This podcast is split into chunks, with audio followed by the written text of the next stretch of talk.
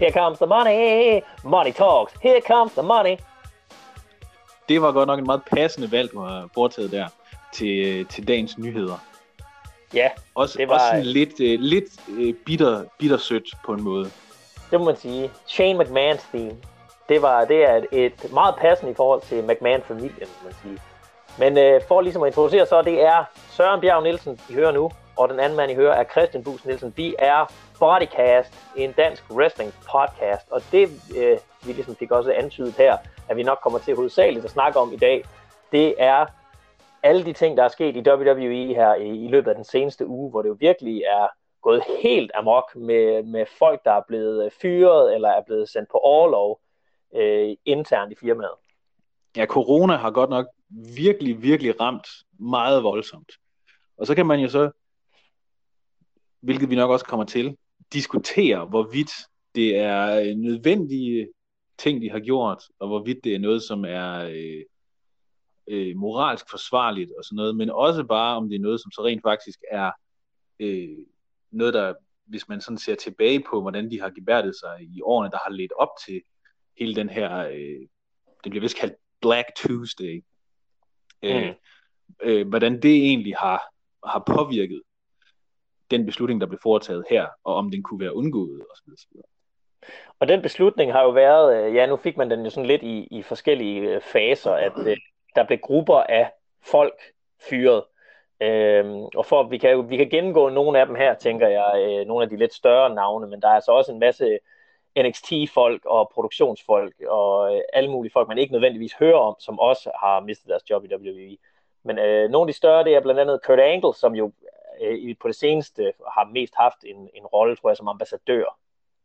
Ja. Så er der Hawkins, Curt Hawkins og Zach Ryder. De har også været hovedsageligt featured på nogle mindre shows, men har ligesom alligevel været der i mange år efterhånden. Hawkins kom jo tilbage for, hvad var det, en 3-4 år siden? Ja, han var jo ude der i et års tid eller sådan noget. Men det var jo også...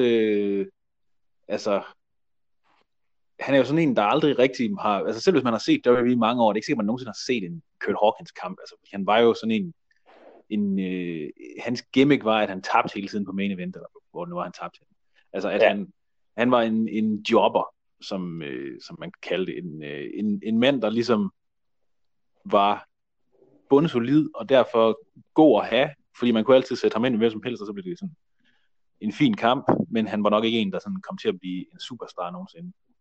Og han er så også en af dem, man har hørt lidt ekstra om her efterfølgende, fordi hans kone jo har en blog, hvor hun også har skrevet om det her forløb, hvor han blev released, og blandt andet, at hun jo er 30 uger henne i en graviditet samtidig med, at det her, det sker. Ja, det er jo det, der er sådan lidt sådan hans... han har nok i virkeligheden fået mere omtale nu, end han har fået i de sidste mange år af sin karriere, fordi han ligesom er blevet et symbol på, at det her er ikke et firma, der har særlig meget loyalitet. For al den snak, der er omkring the WWE family og så videre, så videre, altså, så er det ikke nogen, der på nogen måde tager nogen hensyn til deres ansattes, deres independent contract, så skal vi måske huske at kalde det. I hvert fald ikke lige, hvilken status de har, og hvad deres livsforhold er på det tidspunkt. Ja, deres personlige liv har de meget lidt til års for, tydeligvis. Og det er jo også, altså, og det kan man sige lige meget hvad, det er jo nok ikke særlig fedt at blive released under en pandemi. Jeg så også, Mike Bennett blev også... ja, både ham og Maria.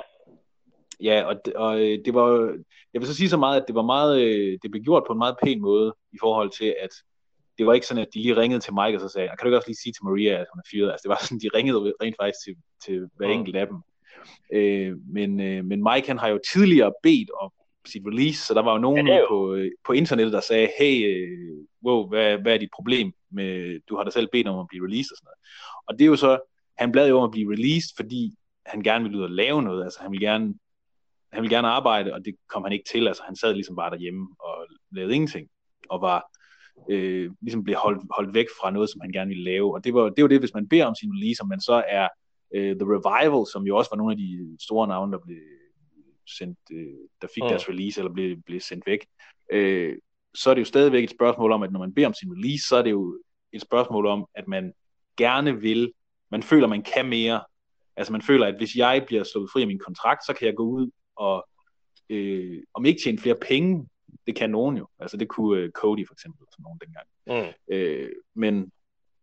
Men også, at så kan jeg komme ud rent faktisk og arbejde og lave noget, og bygge et større navn, og blive, altså at forsørge min familie bedre, men også blive mere kreativt tilfredsstillet. Og lige nu, der kan man jo ingenting. Altså nu er det jo, hvis man bliver fyret nu, så er man jo fuldstændig uden mulighed for at blive fyret af nogen, og det kommer man jo også til at være yderligere i fremtiden, fordi ja, og der er jo ikke nogen, der ved, hvor langt det her varer.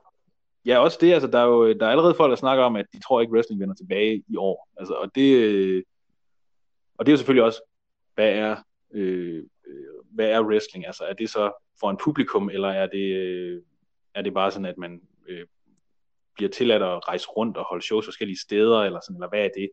Men uanset hvad, så bliver det jo en ting, hvor altså for eksempel The Revival, de var nogle af de første, man begyndte at høre om af releases. Og de har jo i længe ville, fordi det var tydeligt, de gerne ville til AEW. Og tidspunktet, hvor de er blevet released på, har jo været fra WWE's side også meget velvalgt. Fordi AEW har for det første optaget alle deres shows, og kører ikke nogen live shows i øjeblikket. Hverken foran publikum eller uden. Og det vil jo sige, at deres nyhedsværdi går af dem. De kan ikke komme ud og arbejde for AEW, som de jo ellers havde tænkt sig direkte. Og det er jo det, der også er hele pointen i det her. Det er jo, at mange af de her folk vil jo normalt, under normale omstændigheder, enten blive samlet op af Impact, AEW eller Ring of Honor, men det er der jo ikke mulighed for på nuværende tidspunkt, hverken med hensyn til at køre shows eller finansielt. Nej, altså det eneste, man kan gøre, er jo ligesom vi har gjort, man kan starte en podcast, det er det, man kan, og sælge nogle t-shirts måske, ikke? Og det er der jo et par stykker, der har gjort. Gallows og Andersen har jo genstartet deres, de er jo også blevet released, og de har jo genstartet deres Talk and Shop podcast og gjort det til en Patreon-ting. Ja, og det er jo, altså, og de havde jo så også ligesom, de har jo en platform, og det er der jo mange, der har, og jeg tror da også, at Major Brothers og deres actionfigurer, podcast og sådan noget, jeg tror da også, at det fortsætter sikkert sådan, at de, og det har de jo også noget indtægt på i hvert fald. Og så jeg også, at hvad var det? Var det hvad hedder han? Ham der, I Got Kids. Heath Slaters nye t-shirt, at det var sådan en af de bedst sælgende. Ham og Zach Ryder var de bedst sælgende t-shirts. Fordi han lavede fuldstændig samme design som den der I Got Kids t-shirt, bare med I Got Fired. Yeah. Og så sælger de en hel masse t-shirts af dem, og Zach Ryder, han solgte en hel masse t-shirts. Og det er jo også et plaster på såret, ikke? Og det er fint nok lige nu, og det skal man selvfølgelig også malke, mens man kan. Men alt andet lige, så kommer det jo ikke til at kunne erstatte den indkomst på nogen som helst måde. Altså, det er jo at stille en hel masse mennesker, og det er jo ikke alle, der kan det heller. Altså, jeg tror ikke, altså Mike Bennett, han har da garanteret også udgivet en t-shirt, men det bliver da ikke det samme. Altså, og det han har udgivet en t-shirt, hvor der står non-essential wrestler. Ja, men det der, altså det er meget godt fundet på, og det er sådan, den kunne i virkeligheden også godt tælle for mange af dem, forestil mig. Fordi det er jo i virkeligheden det, mange af dem er endt med at være, og jeg så også Aiden English og Rusev, de har jo også igen, det vil jo også være et act, de er jo også begge to blevet released, det vil jo også være et act, der vil være nemt at tage ud med, og blive hyret et sted normalt, under normale omstændigheder, og jeg kan da også se, at Jim Ross har allerede været ude og snakke om, at hvis han havde The Book til AEW, så ville Rusev være en af de første, han ville signe. Ja, men han er jo også virkelig et talent på alle mulige forskellige punkter, altså om det kommer til at være i ringen, eller sådan karaktermæssigt, skuespilmæssigt, altså han er sådan en, som, hvis man så ham helt fra starten, lige da han kom ind i NXT og det der, og så til nu, han er sådan en, der bare har haft en sindssyg opadgående kurve, både i forhold til hans performances, og i forhold til hans popularitet, og så alligevel, så er han ligesom blevet lidt glemt af forskellige årsager. Det ved man selvfølgelig aldrig, hvad det, altså der kan være 1000 årsager til det. Men han er jo helt sikkert sådan en, hvor hvis man tænker, at man gerne vil have en person, som har bevist, at jamen, hvis du lader ham gå ud og gøre noget, så gør han det absolut bedste med det, han får. Så er han jo sådan en, der er en surefire, og han ville da også være hyret øjeblikkeligt. Altså, og han kunne tage til New Japan, hvis han gav det, han kunne tage til AEW, altså han kan jo tilpasse sig hvor som helst også. Så det er uden tvivl ekstra bittert for sådan en som ham, fordi han sidder jo, og der er der garanteret nogen, der har ringet til ham, for at mig, men det er jo stadigvæk bare sådan, at vi ved ikke lige, hvornår der kan ske noget som helst. Og det er jo tilfældet for mange af dem, altså dem, der er blevet fyret decideret, fordi så er der også nogen, hvor man er lidt mere i tvivl om de er kommet på orlov, eller om de er blevet fyret, og det er jo hovedsageligt staff og dommer og ting i den stil. For eksempel så har de jo enten fyret eller sendt på orlov Mike Chioda, som jo er en af de dommer, der har været der længst tid overhovedet. Ja, han var sådan en, hvor jeg virkelig tænkte, okay, det er alligevel voldsomt, fordi han er sådan en, der har været der i 30 år, eller sådan noget. Jeg tror, jeg så et eller andet sted, han har været der siden 89. Og at man så tænker, vi skal skære, og så skærer man nogle af de tidlige, eller nogle af de, sådan, de lavere hængende NXT-frugter, og nogle af dem, som måske sådan rent kreativt fra writing-teamets side, så er de måske blevet lidt glemt på Raw og sådan noget, så tager man dem af sådan Rusev og sådan nogen, og så tænker okay, jamen vi ved ikke, hvad vi skal gøre med dem alligevel. Altså, og det synes jeg, det er sådan, det er hvad det er. Altså, man kan selvfølgelig... dem er der jo en del af, fordi der er også EC3, Primo Epico, No Way Jose, Sarah Logan og folk i den stil. Altså, det er jo mere den der lavt hængende frugt, kan man sige, hvor det sådan, de har i lang tid ikke lavet så meget. Ja, hvor man tænker, det der, altså, de er sådan et symptom på noget, og sådan, og det vender vi lige tilbage til senere. Ja. Men sådan en, der har været der i så lang tid, som har så meget anciennitet, og som også er, altså, han er jo sådan en, der er jo ikke så mange, der måske kender hans navn, som Earl Hebner, eller sådan den klasse af dommer, men han er jo fuldt ud på niveau med det, altså han har været der til alle de store ting. Altså, det igen, er, Hogan mod Rock til Mania 18, det var jo ham. Altså han er sådan en, der er kendt for, at når Rock vender tilbage, så siger han, jeg vil gerne have Choda. Og det, er jo, det siger jo også alting, at han er sådan en, der har respekt gennem generationerne, ikke? Og han har alle de der dommere, som er der nu, de altså igennem de sidste 20 år har jo været oplært af ham og har lært hvordan man gør det og hvordan man finder ud af både det in-ring-mæssige, men også i forhold til at gebærde sig, som fordi dommerne er jo også ligesom det man kan klassificere som ring crew og skal deal med virkelig virkelig voldsomme rejsetider, rejsedage, altså de er jo væk lige så meget som wrestlerne, men de får jo slet ikke de samme penge, og de får ikke det samme glory ud af det, så hvordan man dealer med det, altså han er jo virkelig sådan et mand med en hel masse anciennitet, men også en hel masse know-how og latent viden, som det er ligesom, det er kun ham der har det, som og det der forsvinder lige så snart han går. Det er der jo en del af i forhold til andre, der også er blevet released eller er kommet på orlov, for der er jo også en, som man aldrig nærmest har hørt om, men en mand, der hedder Kerwin Silfies, som jo har været en af Vince's directors, nærmest siden han selv startede. Han har jo været en del af det siden starten af 80'erne. Og han er jo blevet sendt på orlov, og det er jo igen et symptom på, at der virkelig er blevet behov for at skære, i hvert fald nogle af de nok, der har en masse anciennitet, og som derved også måske har opbygget noget værdi for sig selv, og nogle lidt højere lønninger. Fordi yeah, det er jo en mand, du normalt ikke ville sende på orlov i en periode. Ja, altså det er jo helt sikkert, at der er nogen, hvor de tænker, de her mennesker får for meget løn. Fordi yeah, det er jo det, som en orloven er jo ikke med betaling, skal vi også sige, at det er jo en, yeah, man bliver sendt hjem, men uden løn, og man må, og det er jo så også noget, der er interessant i forhold til det, at så må man på ingen måde lave nogen som helst form for PR, altså man må ikke arbejde for sin arbejdsgiver, hvis man er sendt på orlov. Altså det er ligesom en del af sådan rent lovmæssigt, hvis man er på orlov. Og så alligevel, så er der jo nogle af de der orlovsfolk, der alligevel lige retweeter nogle ting, og sådan noget der, yeah, man sådan tænker.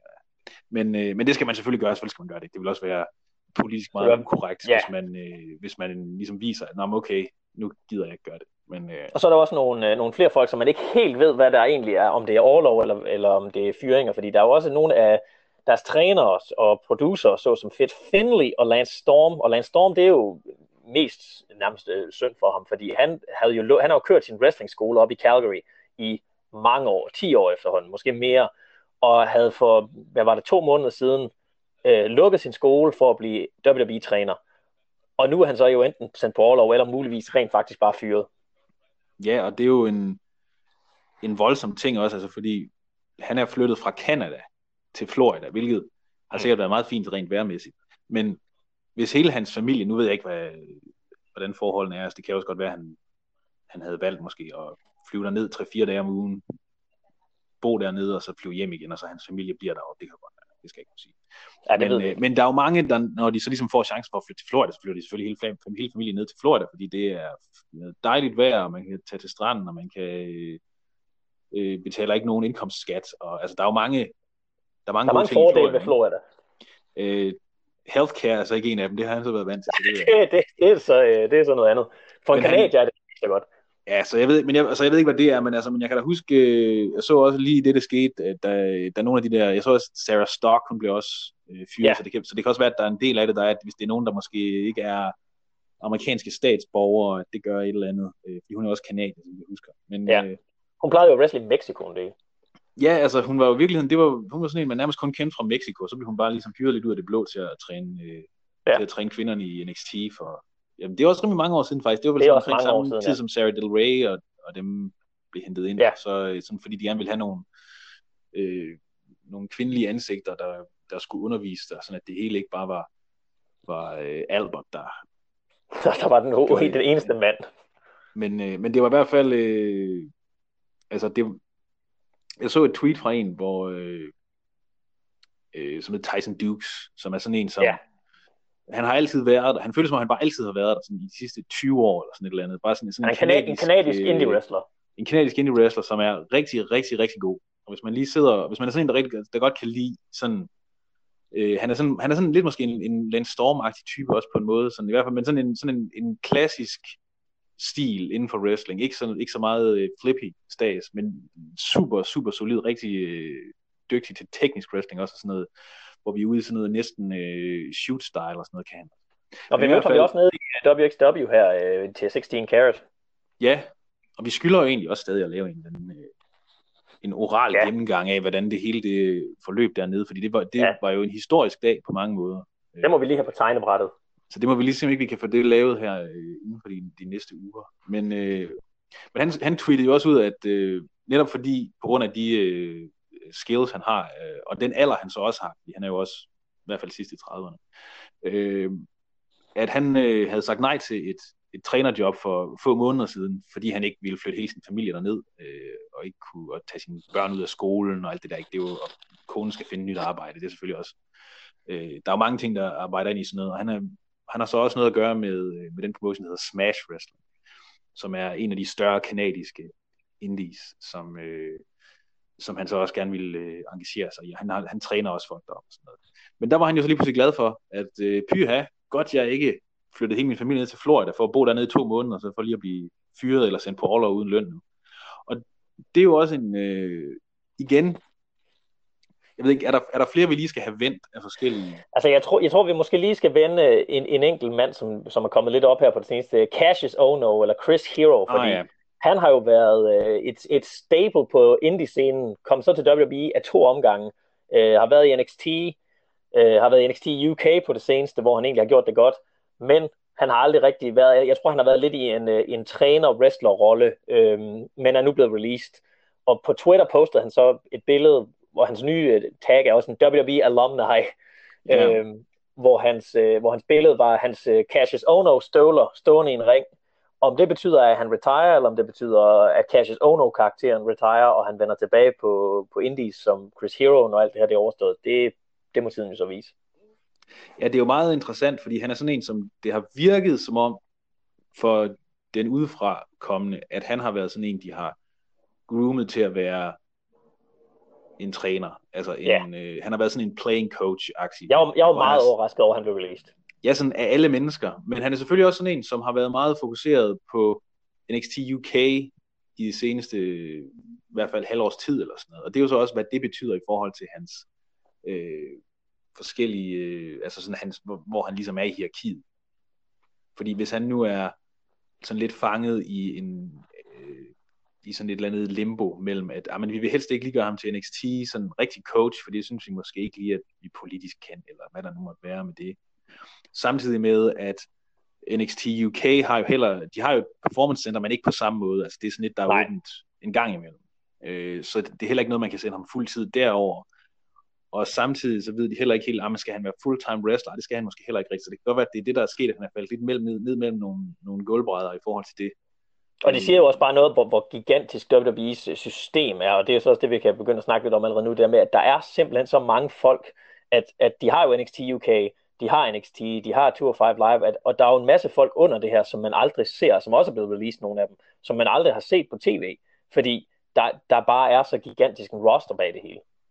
Ja, det er jo i virkeligheden det, der er det interessante ved det. Fordi, altså det, at de umiddelbart efter WrestleMania fyrer en masse mennesker, det plejede jo at være fuldstændig standard, at der var en masse mennesker, der mistede deres arbejde der. Det var bare sådan lidt spring cleaning, og det plejede man ikke at tage sig seriøst faktisk. At det var folk fra the main roster, hvor det bare var, jamen nu har de været der i, jamen dengang var det vel ofte sådan, nu har de været her i 3 år. Ja, 3-4 år. Ikke? Altså det var, sådan, det var det, det plejede at være. Ikke? Det plejede at være den holdbarhedsdato, der ligesom var på.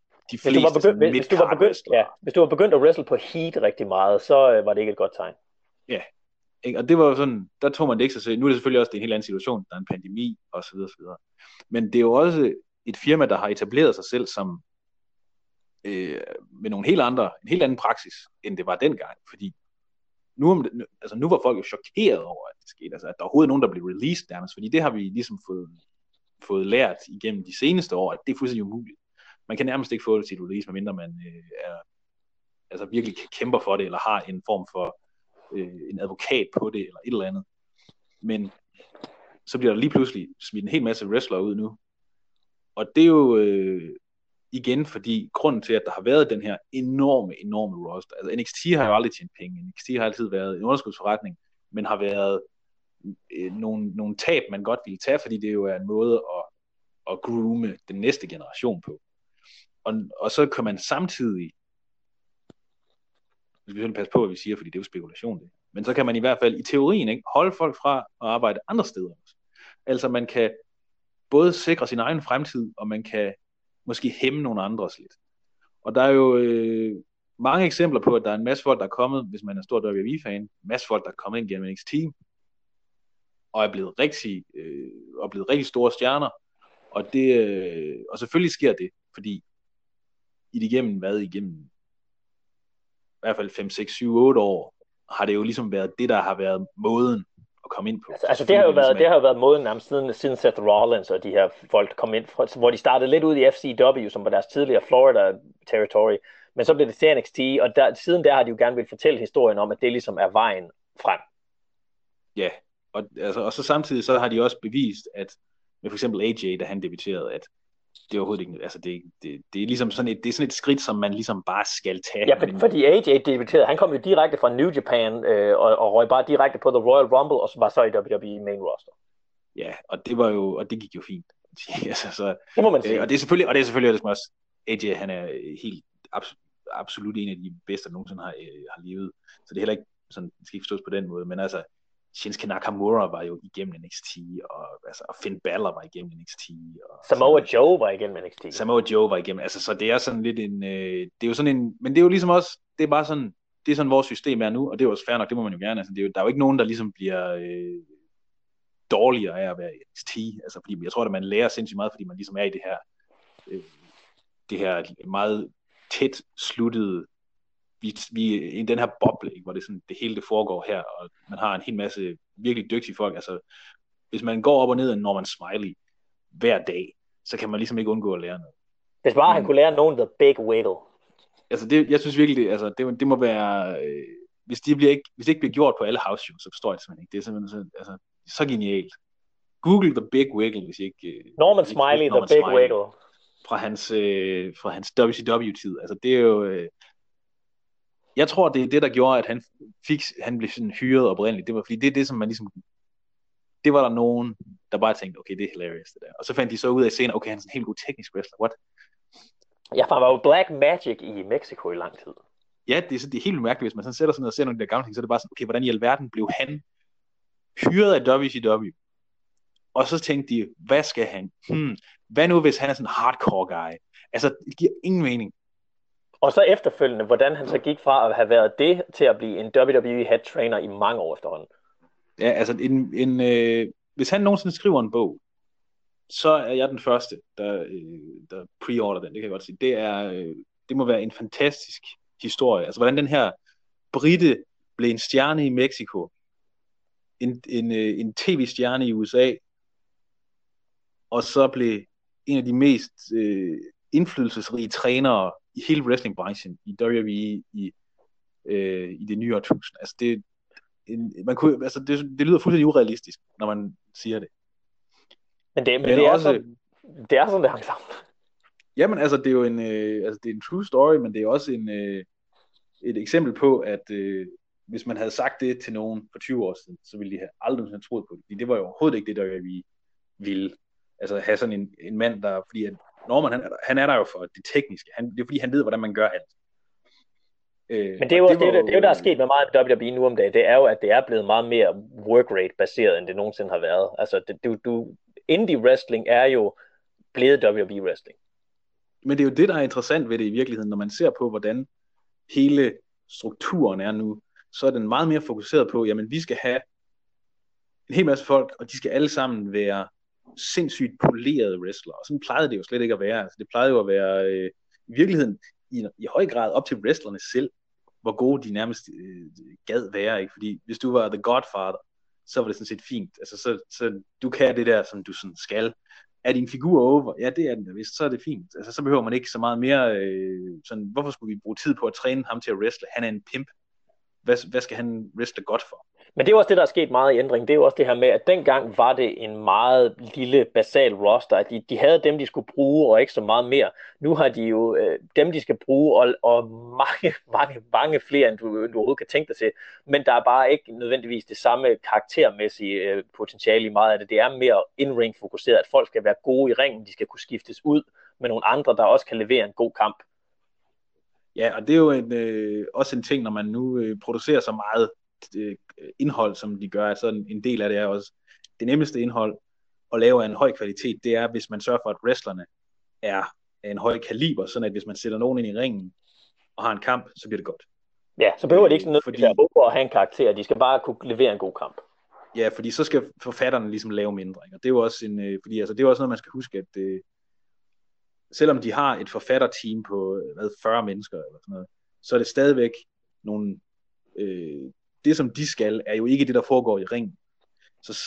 Så jo mere man kan ligesom lægge vægten af en produktion over på agents, det er jo, eller producer hedder det nu om dagen, dem der skal, wrestlerne og producerne, der skal sætte kampene sammen, sådan at man kan lægge det over på dem, jo mere content kan man også producere, og det tror jeg også er noget af det, som de har erfaret, at de vil gerne kunne lave flere timer, derfor er de også nødt til, selvfølgelig at have flere forfattere, men også nødt til at have nogle wrestlere, der kan levere noget indhold. Altså i virkeligheden bare, fordi det er jo det, det er i. Det er noget indhold, det er nogle minutter i de sammenlagte timer, de skal lave, hvor man ligesom kan tage noget byrde fra forfatterstaben, at de ikke nødvendigvis skal skrive 3 timers tv. At de skal skrive måske 1,5 times tv, og så er der 1,5 times kamp, eller hvordan det er. Og det er jo en stor ændring, der er sket i forhold til det. Men for at vende tilbage til det her med antallet af folk, der er ansat, så er det jo også det her med, at er det overhovedet en måde, man kan drive en wrestlingvirksomhed på efter det her? Det er jo også et stort spørgsmål, når den her krise er overstået. Kan man bare stockpile wrestlere, ligesom WWE jo, må man antage, har gået efter at gøre, eller er man nødt til at fokusere mere på dem, man rent faktisk skal bruge, og så lade de andre, så må man lade nogle andre tage dem? Det er jo det, der er interessant, ja, fordi det har jo været fuldt ud muligt. Altså, der har jo ikke været noget problem indtil nu. Nej. Indtil nu, så har det jo, altså, WWE kommer sikkert også til det i år, rekordhøj profit, selvom der er den her krise. Og det alene viser jo, at der er ikke noget galt i det. Du kan godt give så mange mennesker så mange penge, som de har givet, og der kan godt være så mange mennesker, der lever af wrestling, og der kan godt være så mange mennesker, som ligesom bare er inde i systemet. Rent finansielt er der ikke noget problem i det. Og det eneste, der sådan set har foranledet i det, at de har released alle de her mennesker, er lige så meget et signal til dem, der har aktier. Yeah. At, jamen, hør nu her, vi gør noget. Og man skal også lige huske, at udover det, så er der altså også nogle executives og noget, der er blevet skåret i lønnen på mange punkter. Så det er altså ikke bare sådan, at okay, nu fyrer de alle wrestlerne, så. Men det er jo selvfølgelig stadigvæk, de kan jo mærke det meget mere, fordi sådan vil det jo altid være. Og der kan jo også nå at ske mere end nu, fordi på torsdag, der har WWE deres first quarter 2020 resultat møde, hvor det er aktie- og shareholderne, der skal høre Vince McMahon og den indsatte, nu har de jo ikke den samme George Barrios mere, nu har de jo en indsat interim guy, fortæl om, hvordan første kvartals resultater, de er forløbet af stablen, og det er jo så på torsdag, så der kan jo stadig godt nå at ske noget i den her uge med hensyn til nedskæringer eller flere fyringer, det ved vi jo ikke endnu. Ja, og det er jo en meget... man kan jo også... det ved jeg ikke, om vi også måske skal komme ind på det, bare lige for at være inde på så mange politisk sprængfarlige ting som overhovedet muligt, at I... udover det her... med alle de her fyringer og sådan noget, og de penge, der selvfølgelig skal spares der, selv hvis man ikke... Altså, det er jo sådan noget, så sparer de, hvad, 4 millioner eller noget. Ja. Og det er selvfølgelig mange penge. Men selv med det, så hvis de ikke havde fyret nogen som helst, så ville de stadigvæk have tjent $50 millioner eller et eller andet på det her kvartal eller sådan altså, et eller andet. WWE's penge er jo så, altså de har jo så mange tv-deals, og det er jo også en anden ting, vi lige kan vende her, det er jo, at WWE går tilbage til at tape shows. De har sagt, de ville gå live hver uge med deres shows, men den her uge fra nu af går de i gang med at tape shows fremadrettet igen, ligesom AEW har gjort, fordi Vince har fået besked på fra NBC, Universal og Fox om, at de ikke får skåret deres penge på grund af de her omstændigheder, der nu er. Og det er jo også en del af det, at de her kæmpe store tv-kontrakter, de har, de gør jo også, at så længe de stadigvæk er der, så kan de jo nærmest ikke gå dårligt for WWE. Nej, det er jo en meget voldsom ting, at de ligesom var nødt til at få det tilkendegivet fra tv-stationerne, for at de gik tilbage til at tape det. Altså, det må jo ligesom også sige, at så har der været et eller andet, der er foregået. Og de penge er jo så store. De penge er jo så store også, at de ved jo godt, at hvis de bliver beskåret i de penge, så kan det ende med at virkelig at have store konsekvenser for WWE'en som virksomhed. Ja, det er jo noget, der rent faktisk kan gøre en forskel, fordi om WWE sælger en eneste billet resten af året, det er fuldstændig irrelevant for deres bundlinje, mere eller mindre. Ikke? Altså, det er ikke noget, der gør nogen sådan rigtig noget fra eller til, fordi det er et firma, som lever af, altså det er et produktionsselskab, der sælger tv. Altså, det er jo det, som det er. Live-tingen er fordi, der er nogen, der synes, det er sjovt at være inde og se det live og betale for det. Men det er ikke noget, der er deres forretningsmodel vedkommende nærmest længere. Altså udover, at det ser helt forkert ud, når der ikke er... Lige præcis. Fordi men sådan rent pengemæssigt, bundlinjemæssigt. Men det er meget spændende, hvordan det ligesom, hvordan det arter sig her. Altså nu de næste 6-12 måneder er jo næsten lige før, det er sådan... Det er, hvad det er, men hvad med de næste 5 år? Eller sådan? Altså, hvordan kommer det til at påvirke, hvordan resten af firmaet kører? Fordi det er jo en... Altså, jeg vil sådan set gå så vidt som til at sige, at jeg synes, at det er fuldstændig fair, at WWE, de fyrer alle de mennesker, de vil, når som helst de vil, for at sende lige præcis det signal, som de gerne vil til deres aktionærer. Og det, der sådan set bare er forkasteligt ved det, det er sådan mere på et personligt plan, at det jo er nogle mennesker, som kun er i den situation, fordi WWE har hyret nogle folk, som de måske ikke skulle have hyret først om, som de måske kun hyrede, og som de måske kun holdt fast i deres kontrakter, fordi de tænkte, men man ved jo aldrig, om det er nogen, der kunne gå ud og lave noget et andet sted, eller om det er nogen, der... altså sådan, ligesom vi vil ikke give dem deres vilje i forhold til det. Og det er jo også en af de mest vilde ting, synes jeg, nogle gange ved de her WWE-fyringer. Og når de ikke vil give folk deres release, det er, at de ser potentialet i nogle af dem. De ser noget stjernepotentiale i dem, men de gør ikke noget med dem. Men de ved godt, de kunne gå et andet sted hen i New Japan, AEW, hvad det nu kunne være, og gøre noget med det her. Men vi vil ikke gøre noget med det. Men det er jo ikke engang... Jeg tror faktisk ikke, at det er et spørgsmål om, at de sådan på den måde er sådan ondsindede i forhold til sådan at tænke, vi skal bare... hyre dem og så ikke gøre noget med dem. Nej, det tror jeg heller ikke. Jeg tror simpelthen bare, at det er fordi, der er så mange, at det simpelthen... Der er ikke plads. Altså, det er rent, altså, hvis man ser bort fra de her fyringer og sådan noget, så det giver jo meget god mening, fordi hvis man gerne vil have sådan en virksomhedskultur, hvor der er sådan en meget intern konkurrence, og det vil WWE jo gerne. Det er jo velkendt, at det er sådan ligesom en high school på mange måder. At det er sådan, der er nogle cool kids, og der er nogle, og man skal gå lidt på æggeskaller omkring visse mennesker, og der er meget klikedannelse og alt sådan noget. Og så er det jo perfekt, at man hyrer så mange af de her super hotte indie guys, og sådan, så meget rigtig godt talent, man overhovedet kan få fat på, fordi så kommer det til at konkurrere mod hinanden. Og så kan det da godt være, at der er nogen, som, hvis det var under andre omstændigheder, så ville de hurtigt være blevet stjerner. Men det bliver de ikke lige, fordi de kender ikke lige de rigtige mennesker, eller den rigtige person, tænker ikke lige, ham der skal vi gøre noget med, fordi de bliver ligesom forblændet af en eller anden person, der står over ved siden af. Men alt andet lige, så bliver det jo stadigvæk til, WWE får det bedste. Ja, altså WWE går det jo ikke ud over på nogen måde, at de har et fuldstændig overflødighedshorn af folk, der kunne blive stjerner. Nej, det er, altså, det er jo en, på den måde det er jo en meget solid strategi at have. Det er bare et spørgsmål om nu, at er de så helt, går de væk fra det nu? Altså, vil de lige pludselig til at være sådan lidt mere forsigtige med, hvem de hører ind? Fordi man kan jo sige, sådan som det altid plejede at være, i hvert fald de sidste 20 år, siden WCW, var det jo også meget sådan, at der var lidt, der skete lidt det samme, men det skete bare via indies, altså at det var ikke styret af systemet på samme måde, men der var stadig nogen, der bare ligesom boblede op til overfladen, og så på et eller andet tidspunkt, så tog WWE fat i dem, og så måtte det ligesom briste eller bære, men i mange tilfælde, så var det jo, altså så kom Daniel Bryan ind, som jo, det tog lang tid, men det lykkedes, han kom også helt op på toppen, CM Punk kom op på toppen, Seth Rollins, hvem man nu måtte ellers have, altså, så det har været meget, altså det der sker, er i bund og grund det samme, det er bare mindre organisk nu, ikke? Det er mere, det er meget WWE-agtigt, det er meget sådan produceret og poleret det hele, at det ligesom er under den her samme paraply, og så er der nogen, som ligesom skal styre, hvordan det foregår, modsat at det er noget, som så er du ude i Ring of Honor et stykke tid, og så er du ude på nogle indies almindelige steder, så tager du måske til Japan et år, eller, og så på et eller andet tidspunkt, så ser WWE noget og siger, ah, okay, nu er der en, der er ved at være klar til at blive called up. Og det er også det, der meget, meget tydeligt sker. Det er også det her med, at indies, WWE har gerne vil gøre NXT til sådan the cool indie promotion, men det skal bare være under deres banner, frem for at det er nogle andre, der potentielt får noget ud af de her, og have footage af de her folk, da de var indie-stjerner, og da de var på vej op. At nu WWE har sådan set overtaget pladsen, som mange sådan Ring of Honor og større indies, PWG, havde før i tiden. Ja, yeah.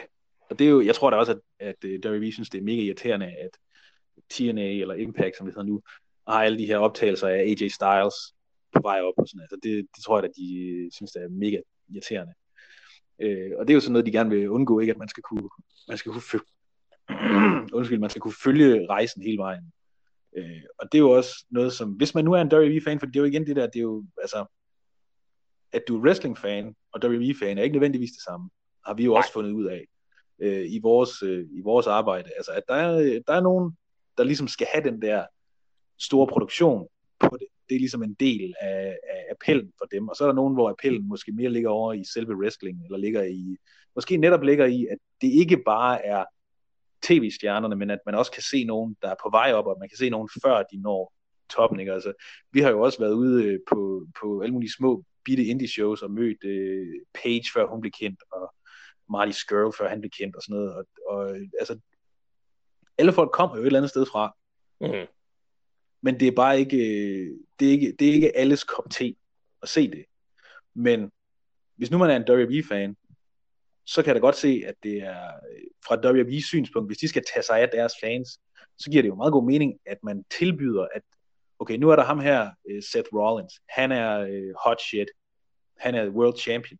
Kunne det ikke være sjovt for dig nu at lige se hans allerførste kamp? For den har vi, fordi vi har alting. Altså det har de ikke. Men at hvis de kan få det niveau af kontrol over wrestling, at de simpelthen kan sige, du kan følge den her mands, hele hans karriere, du kan se lige præcis, hvor han er kommet fra, du kan se alle de sådan, store historiske ting, der er sket for ham i hans udvikling op mod det her stadie, hvor han er nået til nu, selvom du måske først, som forholdsvis casual fan, du måske først set ham inden for de sidste år, eller sådan noget. Men du er WWE-fan, så du vil aldrig gå ud og lede efter det andre sted. Men fordi WWE siger til dig, at man se nu her, vi har det. Altså det er jo også en service at yde til de hardcore WWE-fans, der er. Men det er også spændende, om den strategi, den fortsætter, fordi nu har de jo snakket i årevis nærmest om, at der skulle startes NXT Japan, og de har jo startet NXT UK, men på nuværende tidspunkt, så jeg synes, det er meget spændende at se, hvad der sker med NXT UK inden for de næste måneder eller det næste år, og også hvad der så kommer til at ske med de her planer om NXT Japan for eksempel. Ja, altså det man hører er jo, at NXT Japan er i hvert fald som minimum stillet i bero nu. Ja. Yeah. Og det var jo, der var jo noget snak om, hvis man ikke har hørt om det, det er rimelig, det er faktisk længe siden efterhånden, men ja, det er nogle måneder siden. Jun Akiyama var jo over, som er direktør for All Japan Pro Wrestling. Ikke at forveksle med New Japan Pro Wrestling. Nej. Men han var over og underviste på The Performance Center over i USA, og der var ligesom der bliver i hvert fald lagt en eller anden kim til et eller andet samarbejde der, som så på nuværende tidspunkt i hvert fald lader til at være gået lidt i sig selv igen, også i forhold til, at det er måske ikke lige nu, man investerer fra WWE's en hel masse penge i, altså, jeg tror, man ved bliver en money loser, fordi det er jo det, alt development er jo, der mister man penge, der tjener man ikke penge. De penge, de skal tjenes ind på de superstars, der kommer ud. Og jeg tror næsten også, det er lige meget om de tænker, om det er talent, eller om det er et nyt større samarbejde. Jeg tror meget af den slags er sat i bero på nuværende tidspunkt. Ja, fordi nu, det er jo i hvert fald tydeligt, at de vil, altså det er jo ikke gode PR-moves, de laver nu og sådan noget. Altså det er noget, som de føler, at de er nødt til at gøre. Ellers vil man jo ikke gøre det. Altså det er fordi, det er, altså det er jo for at beskytte aktieværdien sandsynligvis, ikke? Men det er stadigvæk noget, som, hvor de føler, at de er nødt til at gøre nogle ret drastiske ting, som de igen ikke har gjort i mange, mange år. Så man må også tage det seriøst, at der er noget på et spil her. Nu må vi så se, hvad der sker på torsdag med deres call der, hvor man får mere information om det. Men det er jo altså interessant, fordi for et par måneder siden, så sendte de noget med, at de havde jeg tror ikke, at det var en cash-reserve på $500 million, men at de havde, som hvis man talte deres kassekreditter og så videre med, at så havde de altså $500 million at trække på, hvilket var fuldstændig absurd mange penge. Og det viser også, at selv hvis de tjente 0 kroner i år, så havde de altså stadigvæk $500 million at tære på. Så det er, lidt interessant, hvad der kommer frem af nye ting her. Og det kan godt være, at det bare er ren aktiespekulation. Altså, det kan godt være, det bare er det. Men det kan også være, at der ligger noget mere i det. Fordi det er... Men selvfølgelig WWE, ligesom alle andre kæmpe store virksomheder, så vil de selvfølgelig også gerne pynte lidt på det handler om, overskuddet. Det handler ikke nødvendigvis om, hvad der reelt foregår i virksomheden. Det handler om, hvordan de kan præsentere det over for nogle folk, der har aktier i det. Og sådan er det jo med den største firmaer. Ja, altså det er jo bare, hvordan ser det ud på bundlinjen. Og det er jo... Ja. Og det er også igen det der med, at altså, der har jo været en hel masse ramaskrig ude på sociale medier om, hvor forfærdelige WWE er, og det, sådan, jamen, ja, det er ligesom ikke en nyhed, at det ikke er. Nej, det er jo ikke en velgørende organisation. Altså, det er jo en iskold business. Det er det er. Og det er en virksomhed, som igennem hele sin eksistens har udnyttet nogle mennesker, som har smadret sig selv fuldstændig. Og de har tjent en hel masse penge på det, og de har ikke givet ret mange penge. Selv til de allerbedst betalte har de jo egentlig ikke. Altså Hulk Hogan har jo været bankerot mange gange. Altså, der kan du også se på procentmæssige udbetalinger af, hvad WWE udbetaler til deres wrestlere i forhold til, hvad for eksempel NFL udbetaler af deres overskud til deres spillere. Så er det jo en procentmæssig fuldstændig vanvittig ting, fordi NFL er omkring 40% af deres overskud udbetalt til spillerne, mens WWE er omkring 2-3%. Ja, og det er jo en meget voldsom ting, når man tænker over det. Altså, under 4% bliver rent faktisk givet til alle de folk, som vi sidder og ser på, og som er dem, der ligesom producerer det hele. Men det er jo fordi, der er ikke en stor forskel i forhold til, hvis det var nogle mennesker, der arbejdede på en fabrik og producerede en t-shirt eller et eller andet. Altså det er sådan de ser på deres wrestler. Det er fordi de mangler en fagforening. Det er fordi de mangler en fagforening, og det vil David Starr garanteret fortælle meget mere om, hvis han havde muligheden for det her. Ja, men det skal man jo også bare huske, at i USA, der er det bare ikke en selvfølge med fagforening. Altså det er ikke det er sådan noget, og det er jo selvfølgelig også noget, som hvis der ikke er nogen lovgivning, der ligesom kræver, at det skal være der, eller at det som gør det let at lave det, så vil hver arbejdsgiver jo også tænke, det gider det ikke, hvorfor skulle der gøre det? Vi betaler da så og så mange millioner til Braun Strowman og sådan noget. Altså de kan da bare stoppe med at være fattige, hvis det er.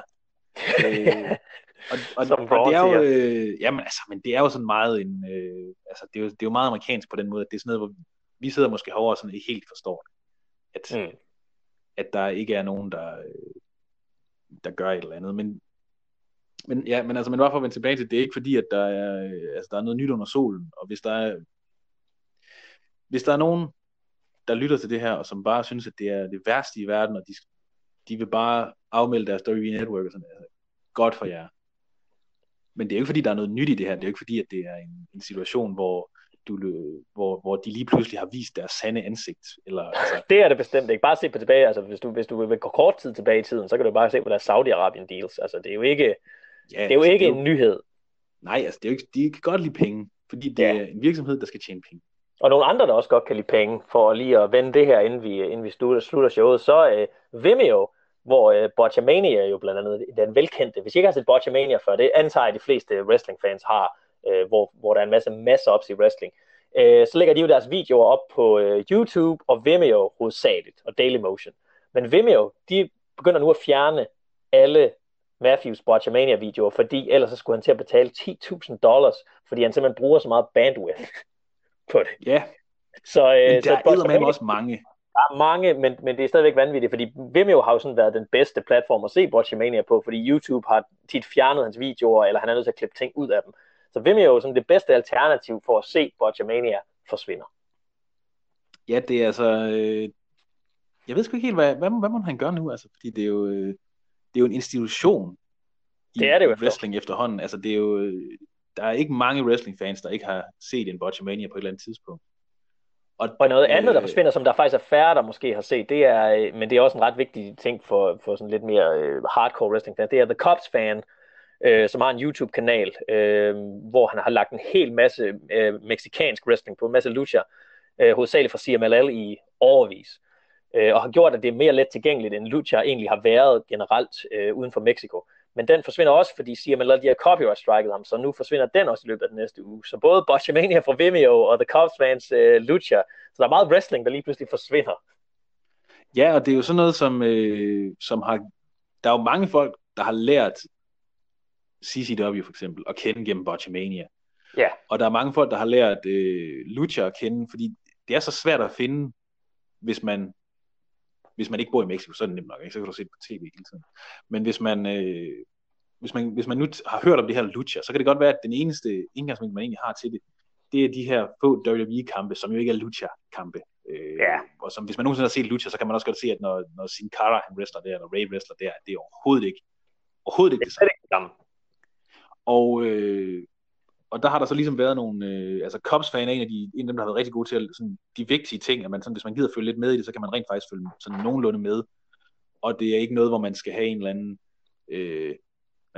man skal ikke betale for et eller andet VPN for at gemme, hvem man er, eller sådan, det synes, man bor i Mexico, eller sådan noget. Altså, det er meget, det har været meget tilgængeligt, og egentlig også noget, jeg tror, der er mange, der har lært noget om wrestling at gøre, noget om lucha, via det.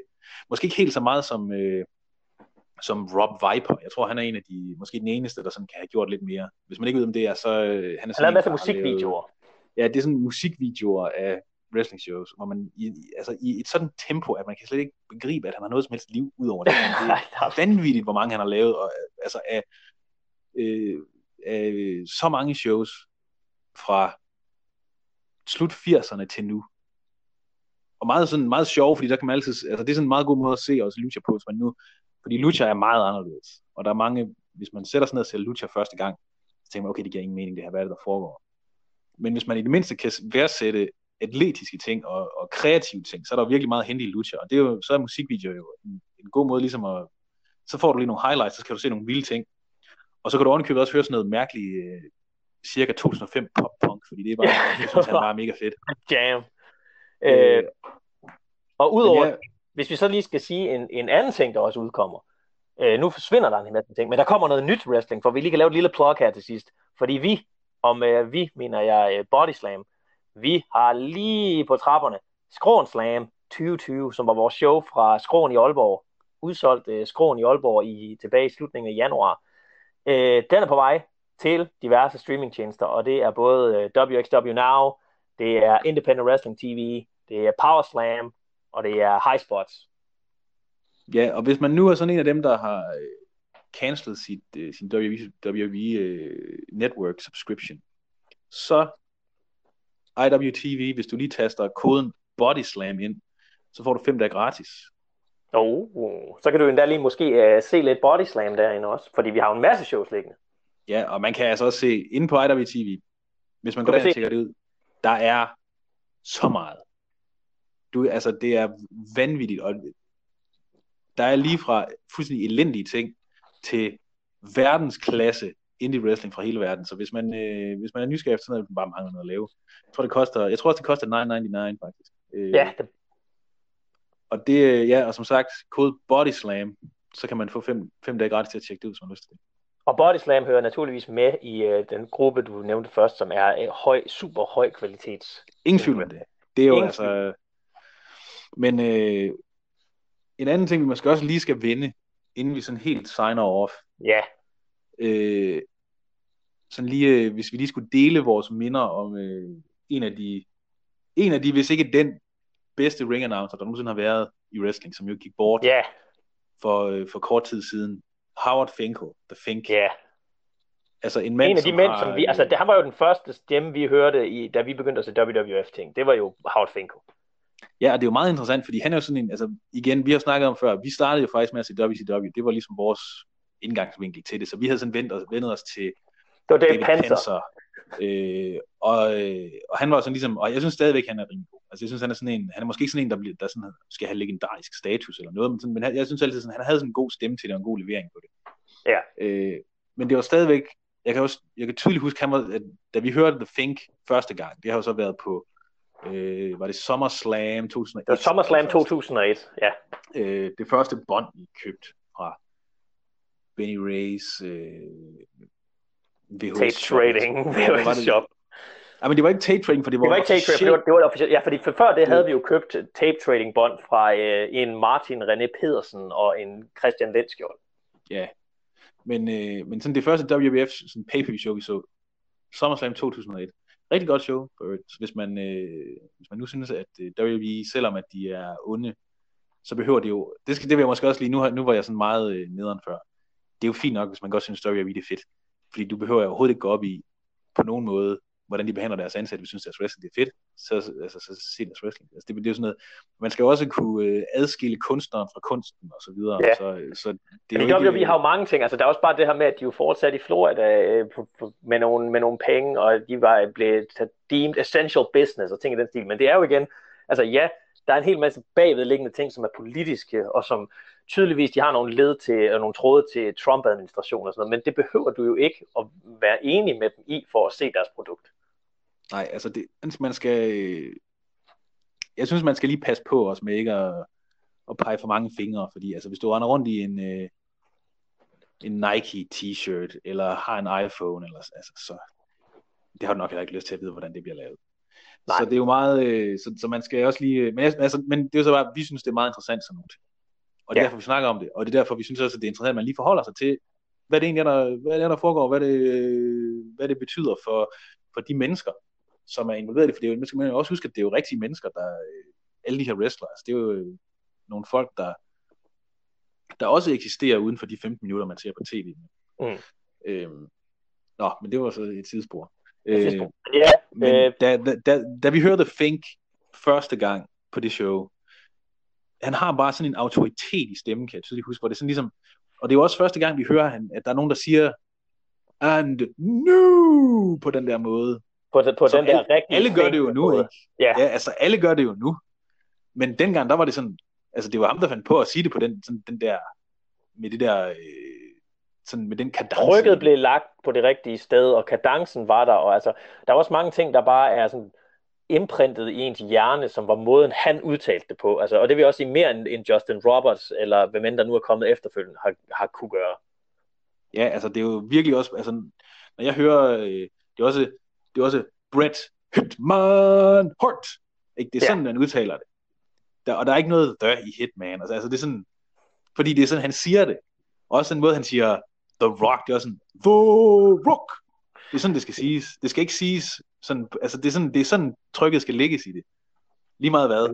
Men altså Fink, han har jo været legenden over dem alle, al den tid han har været der. Jeg kan også huske, dengang han begyndte at sådan blive faset lidt ud til fordel for Lilian Garcia og efterfølgende også. Altså det var sådan lidt som om, at hvorfor kunne han ikke blive ved? Ja, og det er jo sådan en person også, når man sådan har set ham snakke senere. Altså han virker bare som den flinkeste mand, og som sådan en, der slet ikke hører til i wrestling, og han er jo så også, så vidt jeg kan forstå, blevet mobbet helt vildt meget, og blevet behandlet rigtig, rigtig uselt af WWE, Men man har jo aldrig hørt nogen fortælle nogle dårlige historier om Fink. Man har aldrig hørt nogen fortælle dårlige historier om ham. Ja, han er sådan en. Der er bare ingen, der har noget dårligt at sige. Der er ikke noget, noget der. Man kan, til gengæld, man kan finde noget Paul Bearer,